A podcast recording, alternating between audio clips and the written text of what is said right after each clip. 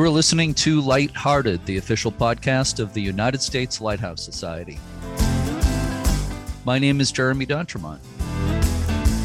Welcome. My co host today is Michelle Jewel Shaw, chairperson of Friends of Portsmouth Harbor Lighthouses and star teacher at the Rochester Middle School in New Hampshire. Hi, Michelle. Hello, Jeremy, and hello to all of our listeners out there. Today is October 2nd, 2022, and this is episode 193 of Lighthearted. In a few minutes, we'll hear a conversation with three people associated with the Port Washington Lighthouse or Light Station uh, in Wisconsin.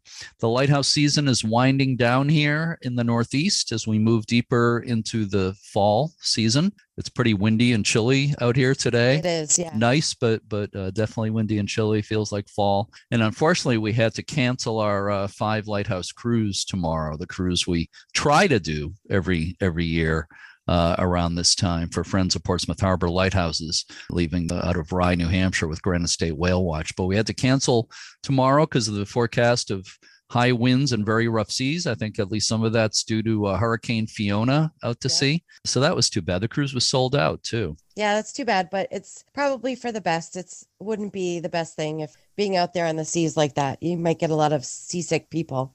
Yeah, last year was great. We had a beautiful day, so sometimes we've we've been lucky. But anyway, so I'm sorry that that's not happening tomorrow, but we still have a, a few more weeks of our tours at Portsmouth yeah. Harbor Light. Yeah. So, and matter of fact, I'll be there this evening giving a, a tour.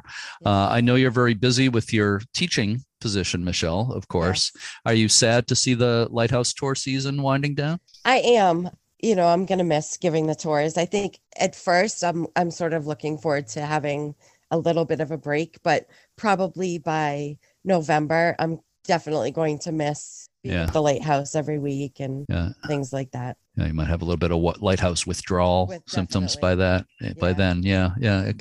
I, I, feel the same way. I definitely miss it in the off season. So, uh, just shifting gears a little bit here, Michelle, has anything interesting happened on this date lighthouse history? Why, yes, it has. Something very important in Canadian history happened on this date. On October 2nd, 1758, 264 years ago today, the very first act passed by Nova Scotia's House of Assembly placed a tax on incoming vessels and alcohol imports to pay for a lighthouse on Sambro Island at the entrance to Halifax Harbor. A temporary light went into service that same year, and construction on the lighthouse was completed the following year. The tower still stands and is the oldest surviving lighthouse in North America. October 2nd, that's my birthday. Oh, of course. Wow. 51 next week. Yeah. So we're actually recording this uh, a, week or so earlier yep. than that. So happy birthday, Michelle. Thank you. I, am terrible. I'm absolutely terrible with birthdays. So I'm sorry I didn't already that's, wish you a happy birthday. but that's fantastic. Yeah. I'm glad you pointed that out. So maybe you'll hear from a few listeners. Yeah. we'll see what happens.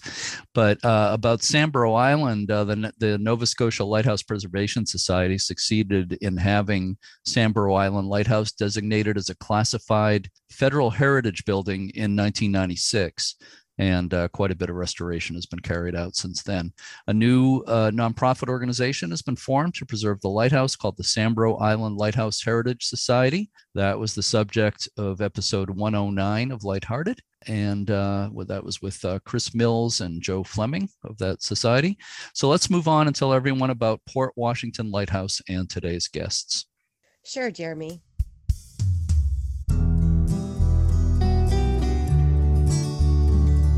Port Washington, Wisconsin is located on Lake Michigan's western shore, just a few miles north of Milwaukee. The city grew up around the mouth of a small river called Sauk Creek. In cordwood, wheat and rye flour, bricks, fish, and hides were major exports. A larger artificial harbor was created in the 1870s, leading to the development of Port Washington as a commercial port. Port Washington's first lighthouse was established in 1849 with a tower and keeper's house built of cream city brick. The lighthouse was rebuilt in 1860 using some of the materials from the earlier structure. This time, a short square tower was installed on the southern gable of a two story building, two story keeper's dwelling, again made of local cream city brick. A new Port Washington Pierhead Light was established nearby in 1889, and it was maintained by the keepers at the 1860 light station. Eventually, it was realized that only one light was needed, and the 1860 lighthouse was deactivated in 1903. The 1860 dwelling was used uh, later to house keepers who tended a fog signal nearby, and the lighthouse tower was eventually removed from the top of the structure. The building was used to house Coast Guard personnel as late as 1993. Ownership of the light station was then transferred to the city of Port Washington, and the Port Washington Historical Society has leased the building from the city since then. Because the Port Washington area was home to many immigrants from Luxembourg, in 2000, the Luxembourg Minister of Sites and Monuments visited the area. He offered, on behalf of the Grand Duchy of Luxembourg, to restore the lighthouse to its original appearance by installing a replacement tower. The project was done as a memorial to United States servicemen who fought in the European country, Luxembourg, in World War II. The Port Washington Historical Society raised additional funds for restoration, and a new tower was installed in 2002. The restored lighthouse contains a museum of lighthouse keeping life. We have three guests today. Don St. George is the executive director of the Port Washington Historical Society. Patrick Curtis is a board member of the society. He's also the lighthouse manager, and he's the author of a new book the light on the house at the top of the stairs. And Andrea Cole is a board member as well as the volunteer coordinator for the light station. Yeah, I spoke with all three of them recently, and uh, we're going to listen to that conversation now.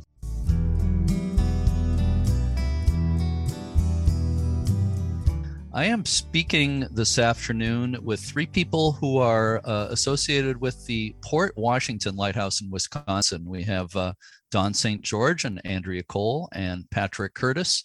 Thank you all so much for for being with me today. I really do appreciate it. Thank you. Obviously, we're going to talk about the, the lighthouse quite a bit, uh, and uh, it's got a, a, lot of interesting history, and it's a, certainly a tourist attraction. Before we talk about that, let's talk a little bit about each of you. First of all, Don, I saw online, I think it may have been on LinkedIn, possibly. Uh, possibly, uh, yes. Yeah, that you've been the executive director of the Port Washington Historical Society for about three and a half years. Is that more or less correct? Right, correct. Okay. And before that, you were at, uh, I think, two or three other museums, including one in New Mexico. I'm just curious, what brought you to Port Washington, Wisconsin?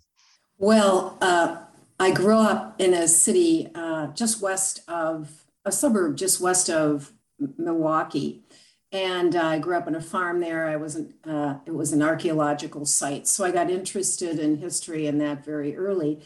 I also have uh, a PhD from the University of Wisconsin Milwaukee, so I've spent most of my life and my career here in ah. southeastern Wisconsin. Uh, spent a lot of time in the division of museums and historic sites at the Wisconsin Historical Society too. So I have worked in Madison. I uh, was director of Old World Wisconsin and went out to New Mexico to direct a living history museum out there. Family um, brought me back to Milwaukee. So in, in part, New Mexico was a blip on an uh-huh. otherwise uh-huh. career that's centered in the Midwest. Okay, well, that makes a lot of sense. Uh, so it's good to hear you have those those roots there, and that you're able to to be involved with something so so close to mm-hmm. home. Uh, oh yes, days. it's always good to work close to home. Yes, absolutely. So Pat, I have a, a two part question for you. Uh, what led you to become the building manager for the lighthouse, and what does that position entail? Okay, well, I'm the lighthouse manager is my official title. Lighthouse and, manager. Okay. Hmm. Yeah. And um, I was a guide when I, uh, Don and me both came, you know, into the society about the same time. I grew up in Port Washington, but I, my job took me all over the world and I lived all over and I just came home. Mm-hmm. So uh, I signed up to be a guide, and there were two, there were a couple, they were co managers. And uh, some of their family dynamics changed. They had some grandchildren that they had to help, so they had to kind of step back and I was in the wrong spot at the wrong time, and that's how I became the manager of the of the lighthouse. I've been doing that now for about uh, three years, mm-hmm. and uh, you know I, I, thoroughly enjoy it. Uh huh. Great. And what what does it mean exactly? What what aspects do you manage? The, society is set up in a way that we have a lot of different, you know, committees and chair people. Mhm. Uh, there is a building and grounds committee that takes care of the building, but as the manager, let's say I, you know, my wife and me look after the place all year round. Yeah. If we go up there, we see a water leak or something, you know, we'll, we'll contact, uh, uh, Keith Jarvis, who's the building and grounds chairman, and he would fix it. Okay. So um, uh, one of my biggest jobs was uh, trying to wrangle volunteers, you know, for the season, hmm and it was quite a job. And you know, um, one day Andrea was in the wrong place at the wrong time. um, anyway, she was uh, gracious enough to um, sign on and help me with that. So uh, as a uh, volunteer coordinator, I kind of stepped back from that, but uh, you know, I'm still involved. If somebody can't come, I'll fill in. Yeah. stuff like that. So, Sure.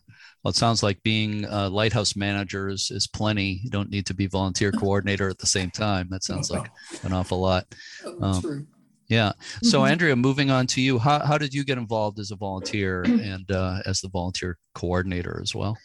Uh, well, I moved to um, Port Washington, Wisconsin. Actually, work brought me here to the area um, back in 1996, and because I I purchased a house that's got a lot of history to it. It was built in 1888 or thereabouts. I spent a lot of time at the um, Historical Society Resource Center researching my home and the neighborhood and got to know the people who work there and or really volunteer there.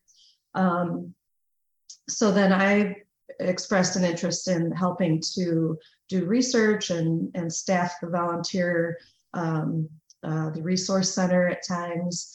And uh, so I've been a long time volunteer in various aspects. And then, as Pat mentioned, there was a need for, well, well, I was a guide at the lighthouse also, and Pat expressed a need um, for a volunteer coordinator. So I uh, became, uh, took on that role with another coordinator um, just this past year, and it went pretty well. You know, we we we did a lot of work and pulled a lot of um, uh, gus- uh, guides together to help guide tours. Mhm. Um, I'm also I, I'm on uh, the executive board, so the board of directors. Um, so I'm involved in that way as well. Okay. Let, let me just ask you something while we're on this this subject, Andrea. Um, do you, I don't know how, how many volunteers you uh, have on hand and how many are needed to kind of run the place on a regular basis, but I imagine you're always looking for more. Is that is that the case? That's very true. We're we're always looking for more. Um, what we we did this past year in the summer is we tried to have um, pro- three or four volunteers at the lighthouse Mhm. um, during the open hours on the weekends. And that three was probably the sweet spot. We'd have one person outside telling the history overall of lighthouses, past and present in Port Washington. And then indoors, we would have someone um, uh, guiding tours on the first floor, and then another person um, on the second floor and the tower. So Mhm. um, that was that was probably the what we found was the best balance of responsibility. So, Andrea, you just mentioned uh, resource center that there is a, a Mhm. Port Washington uh, resource center run by the Historical Society. Don, could you say a little bit about more more about that? Is that something that's open to the public? Sure is. Um, it's, it's the mainstay of the Historical Society, which was formed in 1991 and has moved throughout the city in different uh, buildings. And in 2005, a little bit before, a little bit after, they really started looking for a building that they could move into permanently rather than renting. And their idea was to purchase a historic building. Well, that came to be um, about 2015. And so the Resource Center was able to take on a much larger spot. All of the historic documents, the archives are now housed there. We're on Main Street, so we're very visible to the public and to tourists, um, both who use it. We have Port Washington people who come in to research their families, and we also have exhibits that we change over as well. Mm-hmm. So, a lot of activity going on there. We clip a lot of newspapers still. Uh, the the uh, collections volunteers use a collections database called Past Perfect. And so we're constantly accessioning new objects into that collection. We have about 20 volunteers that actually work at, at the Historical Society. Some of them are to greet visitors, some of them do exhibits, some of them uh, work with people who are coming to do research. Mm-hmm. Okay, so it's it's a resource center, but it sounds like it's also kind of a museum of Port Washington as well. Yeah, I think once we got the larger building, we were able to do that. Mm-hmm. And uh, and then we can display our objects. Right, right. That's excellent.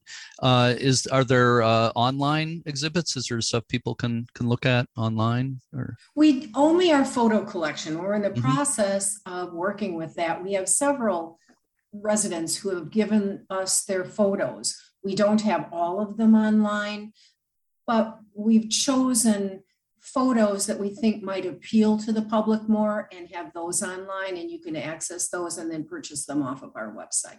And I imagine some of that relates to the lighthouse. Of course. Of course. There's yeah. a big story to that. Yeah. Oh, yeah. And let, let's get into that. Uh, let's talk a bit about the history of the lighthouse.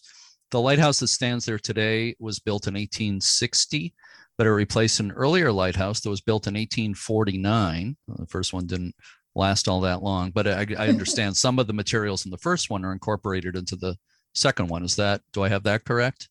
Correct, and it's on the same spot. Uh, so, uh, what were the reasons why a lighthouse was established in 1849 at Port Washington?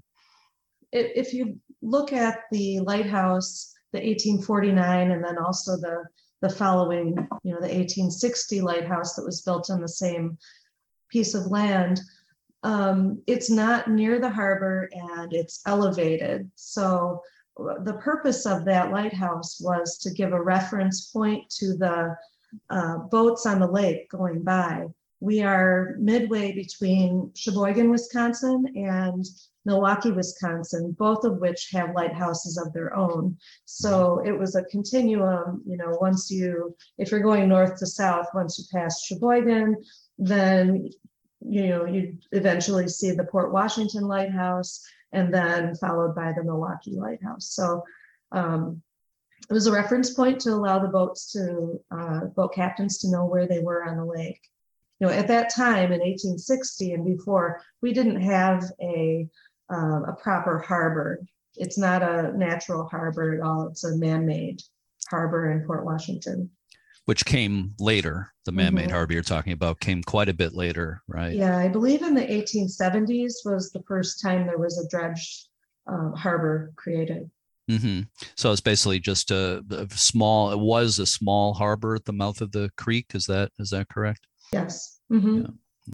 Uh, so the the lighthouse, the 1860 lighthouse building or light station, the, the keeper's dwelling part of it is actually made of cream city brick.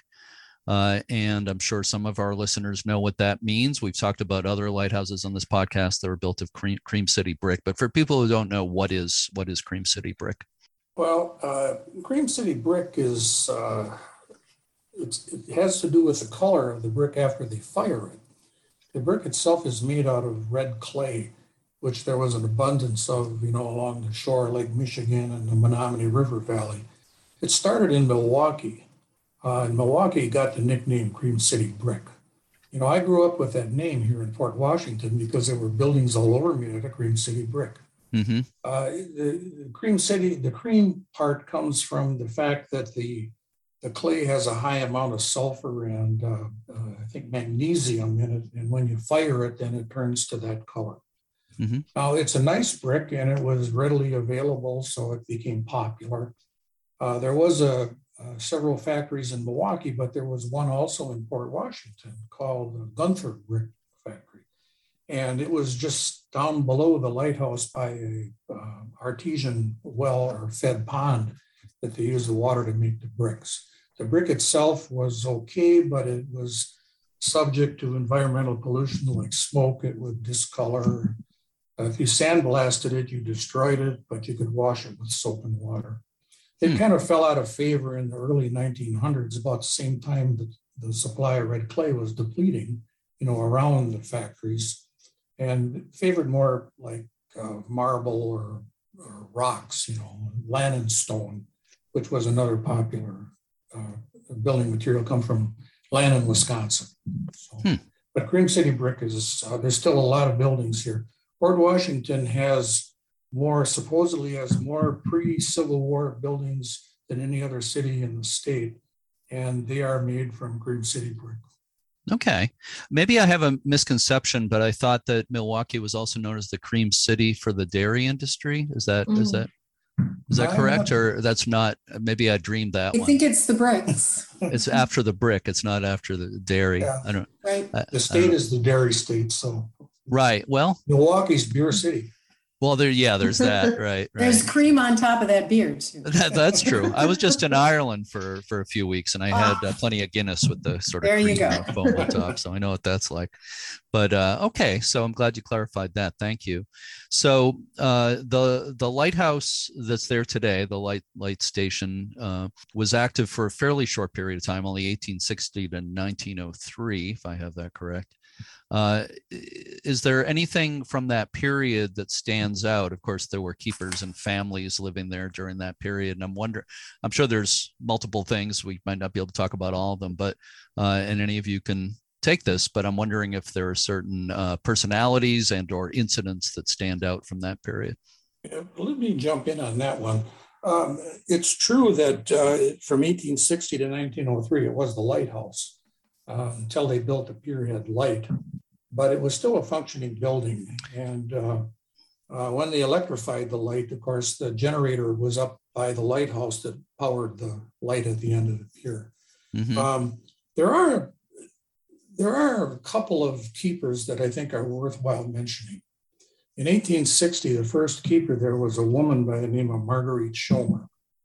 Her husband had been the uh, uh, keeper in the old lighthouse, but during the construction of the new one, he died.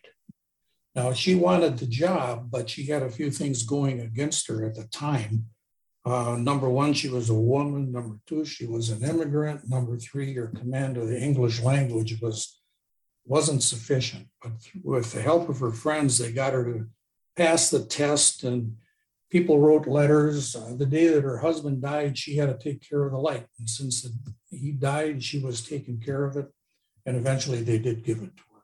Mhm. Uh, the second um, uh, keeper that I think is worthwhile mentioning is the Lewis family. Uh, Captain Charles Lewis, he wa- became the keeper in 1873. He died in 1880. Now, his wife, she wanted to be the keeper, but they wouldn't give it to her, but they Mhm. gave it to her son. Uh, I, I consider her to be a keeper because her son was a Great Lakes captain and couldn't get, you know, in to take the test. She took care of the lighthouse until such a time that he came. But the Lewis family was in the lighthouse until 1935 when it, you know, went away. And uh, their legacy is, uh, it's quite a story. I'm sure. I'm just wondering, have you, uh, as an organization, had contact with descendants of the Lewis family or any of the other keepers' families? During the early 2000s, um, the uh, Historical Society was had taken on a project to renovate the 1860 light station. And during that time, um, Jeanette uh, Lewis was, was her maiden name. Um, she was a granddaughter of Charles Lewis Jr. And she and her twin sister Genevieve had lived at the lighthouse during the early 1920s.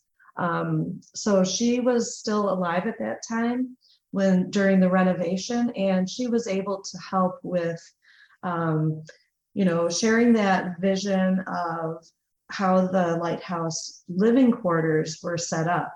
And so she was able to say, you know, my grandfather's recliner was set over here in the dining room, and um, she also donated two paintings, which were painted by her I believe it was a great aunt. And so we have those paintings hung in the parlor at the same locations where she told us this is where they hung. And so those are, you know, some of the special memorabilia and the authentic pieces that we have at the light station now. Um, the the furniture is not necessarily um, is not authentic to the light station, but it is uh, appropriate to the time. You know, Mhm. the early 1900s to, to 1920, as Uh-huh. Jeanette helped us set up.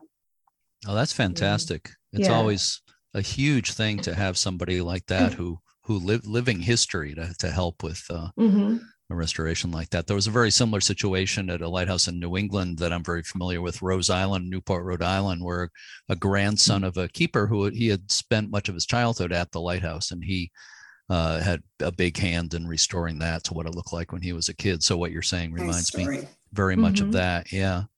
So Pat, a few minutes ago, you mentioned that the light, the light, the 1860 light station was uh, deactivated in 1903, replaced uh, as an aid to navigation by a breakwater light, which still Yes. stands today.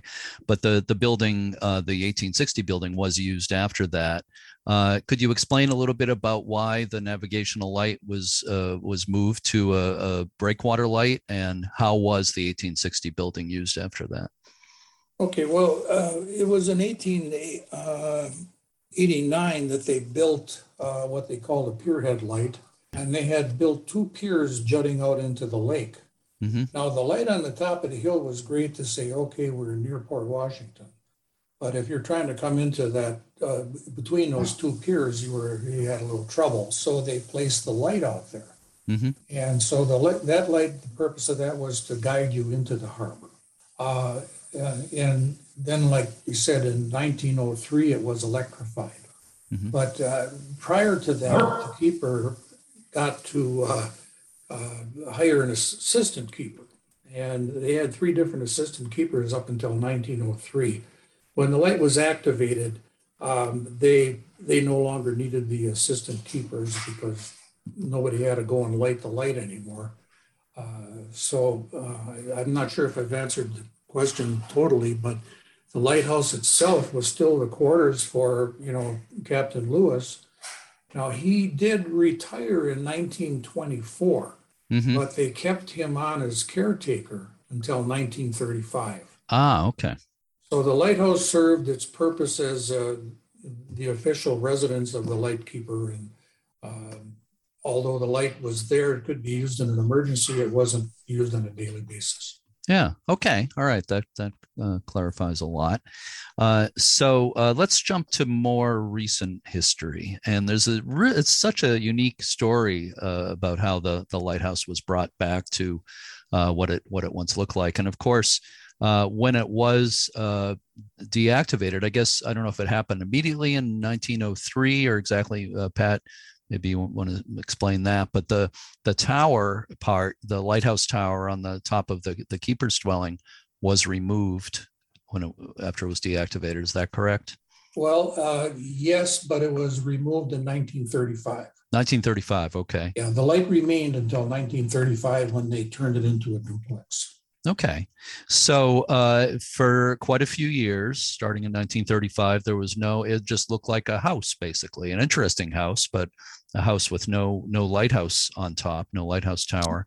But then uh, the the country of Luxembourg actually played a large role in the restoration of the building to to what it had originally looked like. So I don't know who wants to take this, but if you could tell it, and I'm, I know it's not a not a story you can explain in a in a minute or two, but uh, um, just uh, if you could give us a kind of a, a rundown on how Luxembourg got involved and what happened there.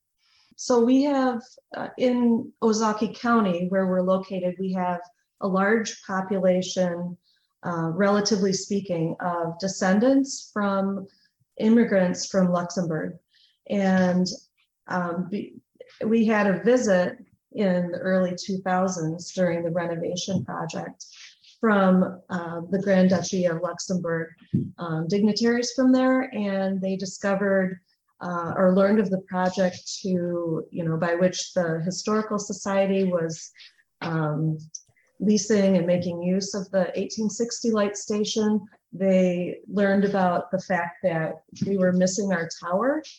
Um, and so they, as a gift and as a, a thank you to American military members, um, and in honor of all of their country people who had come and settled in the area long ago, um, they volunteered to create a tower, a replacement tower for us.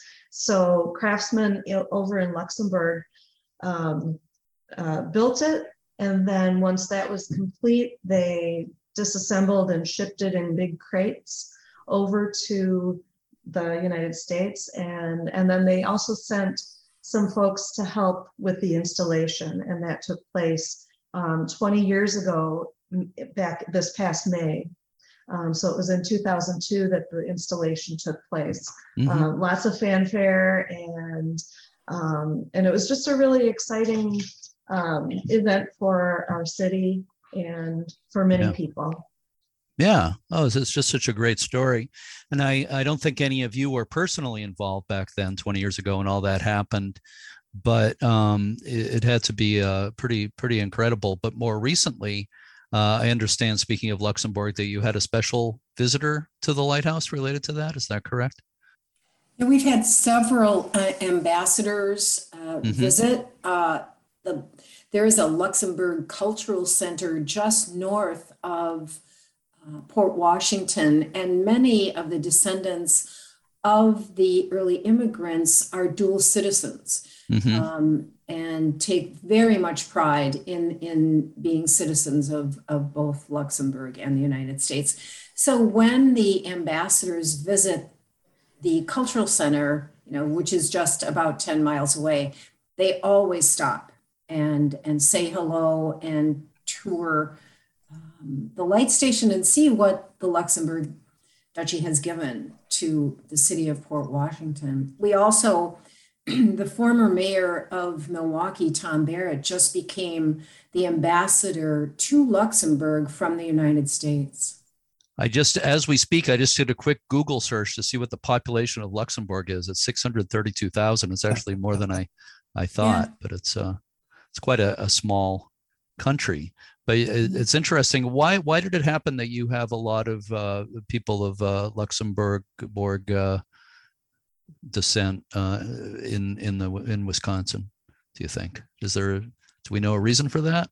Well, I was just gonna say, there, you know, there's a lot of immigration going on back then, and for, Yeah. uh, I know Oh. like Bernard Schomer, uh, his, uh, brother came and settled in Belgium and, you know, apparently wrote some letters back to him, and then him and his wife immigrated, but stayed in Port Washington. I, I think that, you know, like people attract other like people. Uh, Milwaukee's a lot of Germans and hmm and there were a lot of Germans in Port Washington too, but the Luxembourgers were, uh, you know, majority. Yeah. And I think we can um, thank our water highway, the Great Lakes, for bringing Yes. immigrants in from all over Europe. As the former director of Old World Wisconsin, we deal with um, many populations Norwegian, German, Irish, uh, Polish, uh, even from the Balkan area that came to Wisconsin. hmm Interesting. Yeah, like you said, I'm sure a few moved there, and relatives and friends uh, just ended up uh, kind of snowballing from there, which tends to happen in different different places. Uh, so let's move on. Uh, uh, that's it's just such an incredible story, all that uh, the involvement of Luxembourg. But let's move on and talk about the tours at the lighthouse. We touched on that earlier. Uh, but if you could uh, say a little bit more more about what is the open season, what is the season for tours, and what uh, basically do people experience when they visit there for a tour? Mhm. Um, so we're open for tours from Memorial Day weekend through Labor Day weekend on Saturdays and Sundays. Um, this past year, we were open from uh, one o'clock to four o'clock PM on Saturdays and Sundays. Uh, we may adjust that as as the needs uh, need arises. Yeah. Um, people uh, they they receive a an overview of the different lighthouses that Port Washington has had, both past and present.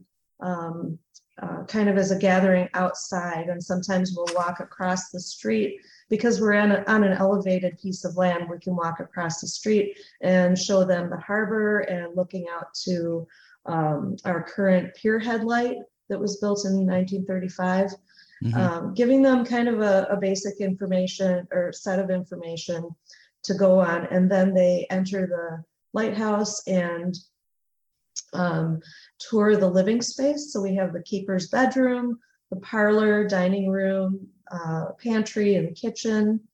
Um, in the kitchen, there's a brick wall. It's Cream City brick, and it's actually a remnant from the earlier 1849 lighthouse uh, building which was uh, a cabin, separate tower. So that's interesting to point out.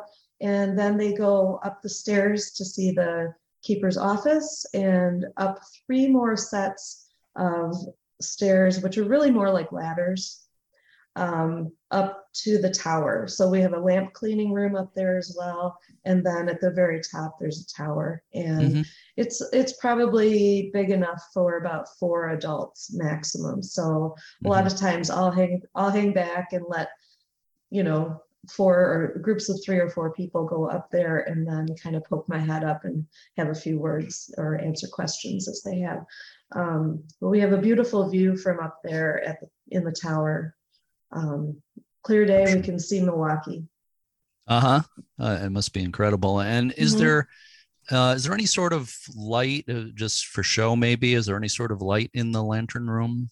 Mhm. There is. Um, there is a, well, we have a replica lens, fourth order Fresnel lens. Oh, right. That's right. Of course. Yeah. Mhm. Made by um, uh, Dan Spinella of Artworks Florida. Is Artworks? Florida, yeah. Yeah. Mhm. Um, currently, we have a light bulb inside it, so it does light up at night. Um, it's it must be triggered by the light level, the ambient light level, because one time about a month ago we had storms coming through, and during the day the the sky got dark enough, and I was up there with the tour group, and the light came on, and it Mhm. was a big surprise because I thought prior to that that it might be on a timer, but it seems to be triggered by the light level. So Yeah. Yeah. um, so that was interesting. Yeah. Well, we have those daylight sensors here, like in my local lighthouse, Portsmouth Harbor Lighthouse. And Mhm. every once in a while, it's pretty rare, but if it's dark enough on a stormy day, it will come on during the day. Yeah. Uh, so is your light considered, do you know if it's considered a private aid to navigation? Yeah, uh, no, it's not a private light uh, aid to navigation, no, it's, Mhm. uh, it- the light bulb in there is uh, non-intrusive, you know, people live up there. If we had the original light in there, I mean, you know, your bedroom would be. People would be complaining. Yeah. yeah. So the the the uh, the pier light, pier head light, still serves the the sole function as the aid to navigation Yes. there. Yes, Yeah. Mhm. that's true. One thing I should say, uh, I'd like to say about the light on top of the lighthouse. Mhm. uh, At Christmas time, we do have a red and a green bulb that we put in there. Oh wow. And a while back, there was a police officer from Milwaukee that was killed and we uh, did have a blue light up there. Okay. We also have a flagpole and we do uh, uh, run it at half staff. Many times we get letters from the governor, you know, like right now with the queen dying, Mhm. uh, it's at half staff. But we also fly the flag of Luxembourg up there too. Oh, okay. Oh, that's that's nice. Yeah. Yeah, that's a nice nice touch and appropriate. Uh, so you mentioned Andrea earlier uh, the volunteers helping with tours and everything. Mhm. Uh, do the volunteers do other things as well? What sort of things do volunteers do there?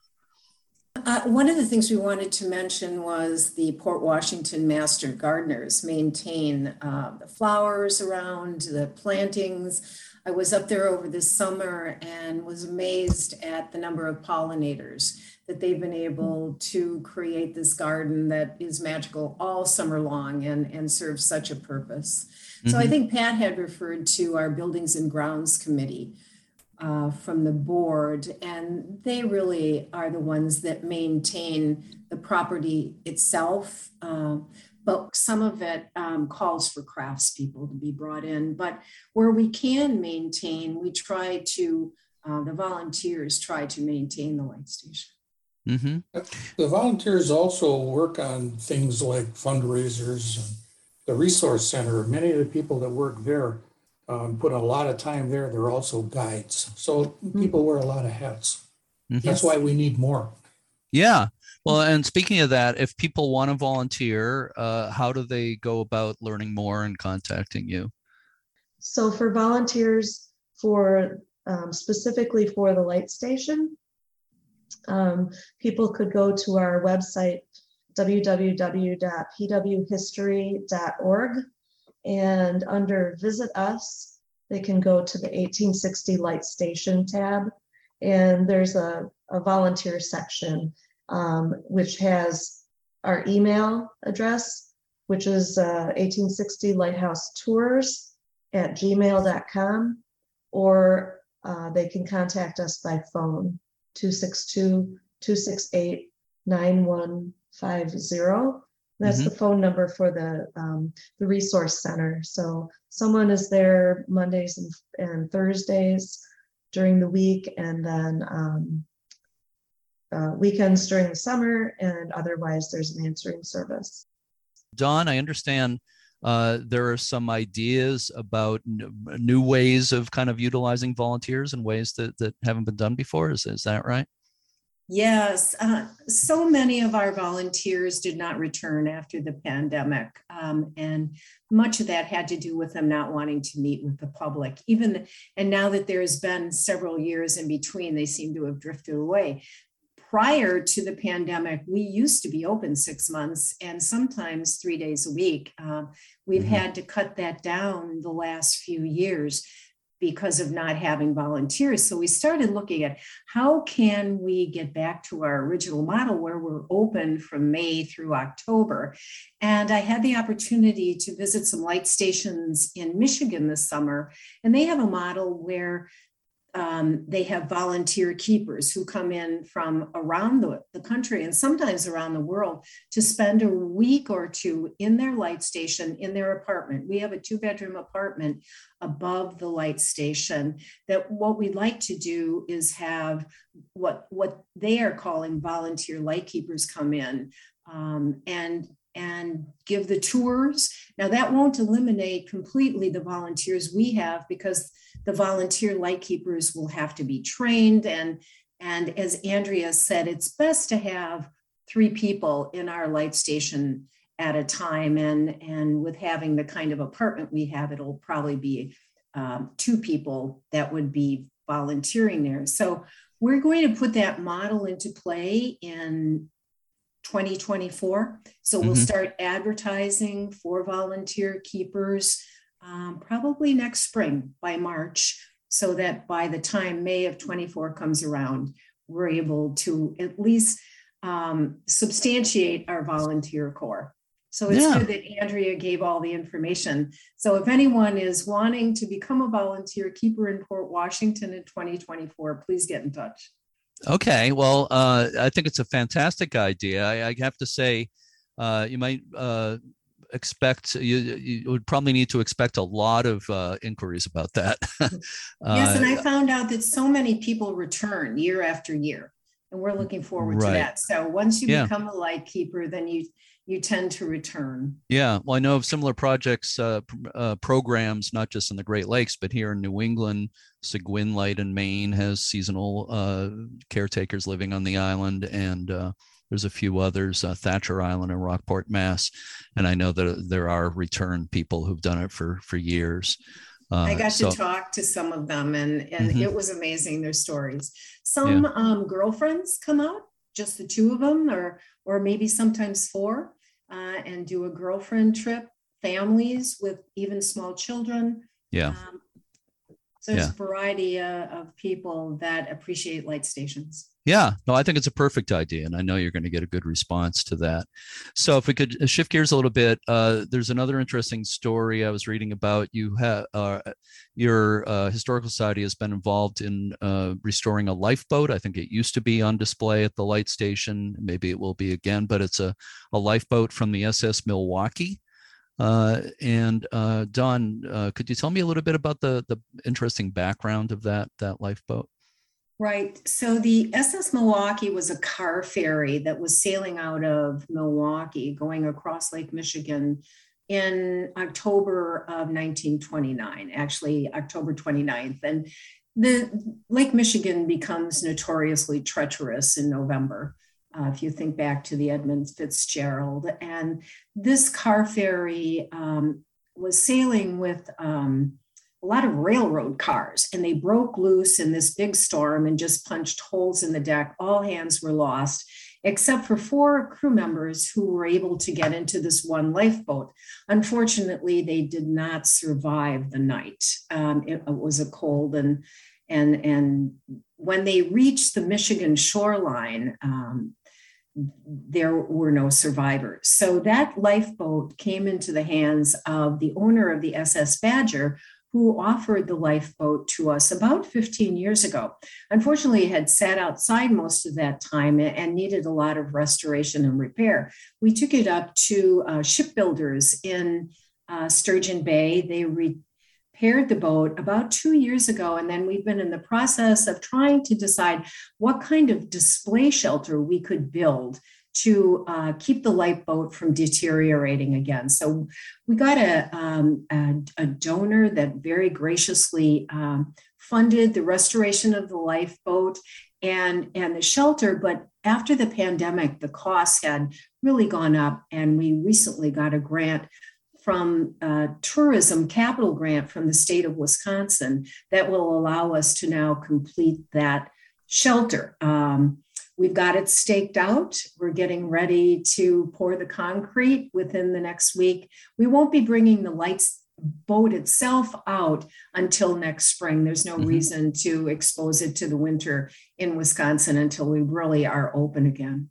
Yeah. Well, that, that that's exciting. That's going to be really nice to see. And I, I, I you know, I, I think uh, I've I haven't actually said this, but obvi- I think it's pretty obvious from things I've said. I have not been there, so I hope uh, you know I'll get there uh, maybe next year, maybe as soon as next year, and uh, see the light. maybe you could be a volunteer keeper in, there you uh, go.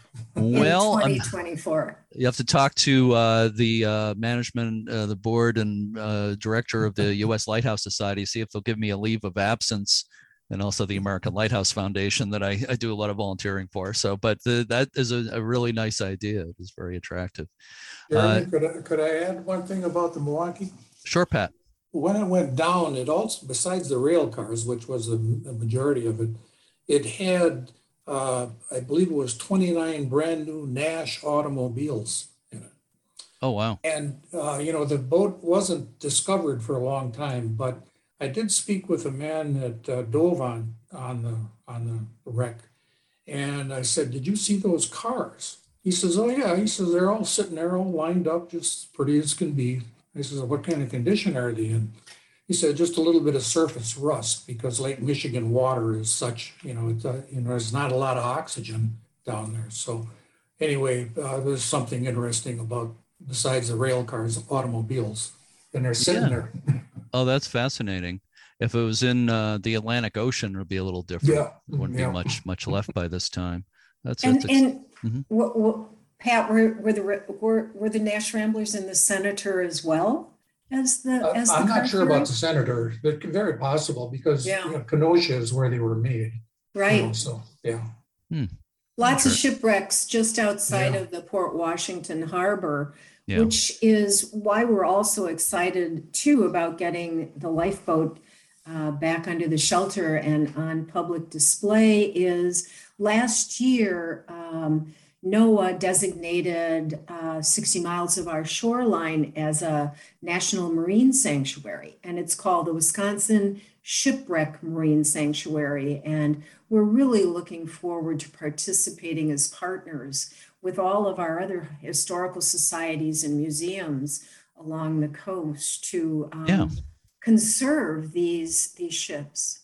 Oh, that's that's great. So having that lifeboat really helps you tell that story. It's kind of a yes. window into the all the the shipwreck history there. And by the way, in April I was in uh, Michigan along the the the Upper Peninsula along Lake Superior, and I visited Whitefish Point, the shipwreck yes. museum there, way over at the the eastern end of uh, Lake Superior. They have an excellent. It's a good one, isn't it? It's yeah. really really good. Really I was very nice impressed. It really yeah. is. Yeah, yeah. So Pat, uh, we uh, haven't talked about it yet but obviously you have a lot of knowledge of the history of the the light station, and I understand you actually wrote a book about it. Is Yes. that yeah? Yes. Uh, yeah. Tell me a little bit more about it. What is the the scope of the book, and uh, how can people get it? Okay, well, um, the book itself uh, came about by accident because as a guide, there was a lot of information available, but it wasn't all pulled together. Yeah. So I thought I'd try and put it, pull it together. Well, when I sat down and looked at it, I thought there's enough here to make a book. So I did make a book. Ta-da! Yeah. And uh, the book covers a period of time from 1849 from the first lighthouse to 1935 to when they closed the 1860 lighthouse and turned it into a duplex for Coast Guard personnel. Um, it also covers all nine of the lighthouse keepers. And in there, I also include uh, uh, Mrs. Charles Lewis Sr. as a keeper uh, and the three uh, assistant keepers. Um, so there's a little bit about each of these people, and some of them are more interesting and, and we have more information.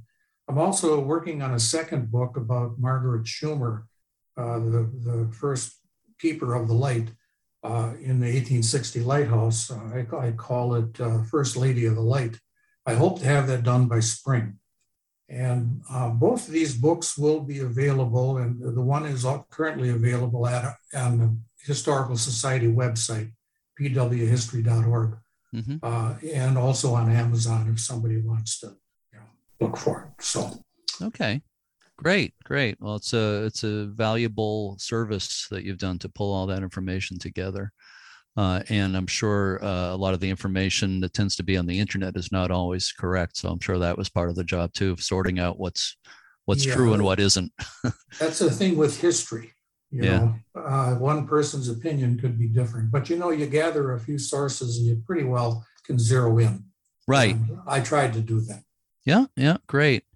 Uh, the the work of preserving a place like the 1860 light station of Port Washington obviously is never finished. There's you finish one project and there's something else uh, suddenly pops up that needs to be done. But uh, it looks from all the photographs I've seen, it certainly looks, looks like it's in great shape. But I'm wondering if there are any major restoration or preservation type projects in the pipeline at this point. Anything planned? I, Well, we're in the process of um, a new strategic plan. Our old one is maybe three to five years old. Um, there is another building on site uh, called the generator building that the Coast Guard used. Um, at certain times, that has been um, displayed as a museum with artifacts in there. Right now, it is just a storage area. I Mhm. think we'd like to um, restore that building. It needs new windows. It needs um, heating and air conditioning in order to keep our collection objects in the in the best of care. So I think that's that's very possible, but we don't know that until we get to our new strategic plan. We do own uh, a lot next to the light station, and that's uh, um, part of that lot is where our our lifeboat will be displayed we may want to build an education center on the bluff. We're just not sure. So Mhm. we want to create a campus up there so that it is more than the 1860 light station. We just are in the process of um, extending our lease. We've had 25 year leases with the city. Our second one is just about up. And so we'd like to extend that lease. Once we do that, then we'd be willing to make the improvements. And I think the town and donors would be willing to make the improvements in the in the generator building that are needed for it to to become a, um, a type of museum. Sure. Well, there's some really exciting ideas there. So Yeah. I look forward to, to hearing more about what happens in the coming years.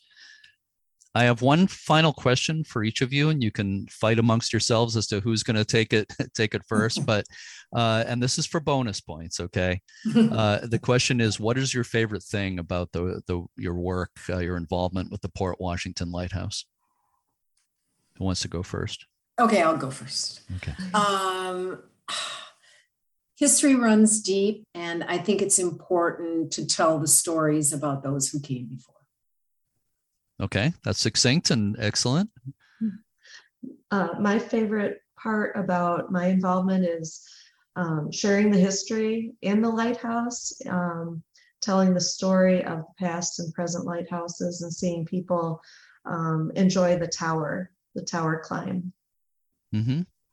Okay, Pat, how about you? My favorite uh, uh, part of uh, lighthouse and giving tours is giving the private tours. Uh, these are usually done, you know, uh, they could be during the season, but they're done during the week. Not everybody can be in Port Washington on a weekend and they'd still like to see the lighthouse. So we do our best to accommodate them. And I, I particularly enjoy doing that because every group is different. Some people are more interested in the furniture and the artifacts. Other people are more interested in hearing about the people. So you kind of take their temperature when they come in and tell them what they want to hear. And you're not uh, under a time constraint like you are on the weekends with people backing up. So that's the part that I really enjoy.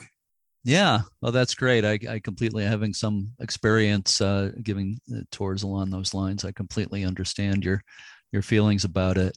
So this is a, a lot of fun uh, talking uh, with all three of you. I've really enjoyed it, and I, I appreciate you giving me this time. And uh, it's you know it's uh, I haven't gotten there yet, and I've got to get there, uh, and uh, hope to in the next year or two. So I hope I can come and meet you in person as well. So thank you, Don St. George and Andrea Cole and Pat Curtis. I, I really appreciate your time. Thank you. Thank you, Jeremy. Thank, Thank you, Jeremy.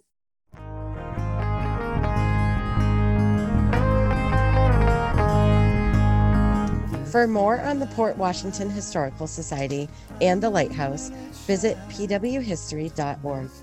Pat Curtis's book, The Light on the House at the Top of the Stairs, is also available through the site. It was a real pleasure talking with Andrea, Don, and Pat. Uh, they've got a beautiful lighthouse there, and it looks like it's uh, in extremely capable hands. Thanks as always to all the volunteers, staff, and members of the United States Lighthouse Society around the U.S. and around the world. Go to uslhs.org to learn more. And remember that donations help support this podcast, as well as the preservation grants and all the missions of the Society. Also, be sure to rate and review this podcast if you listen using Apple Podcasts. The next two episodes of Lighthearted are going to focus on a very historic and scenic light station in southern Maine, Wood Island Lighthouse in Biddeford.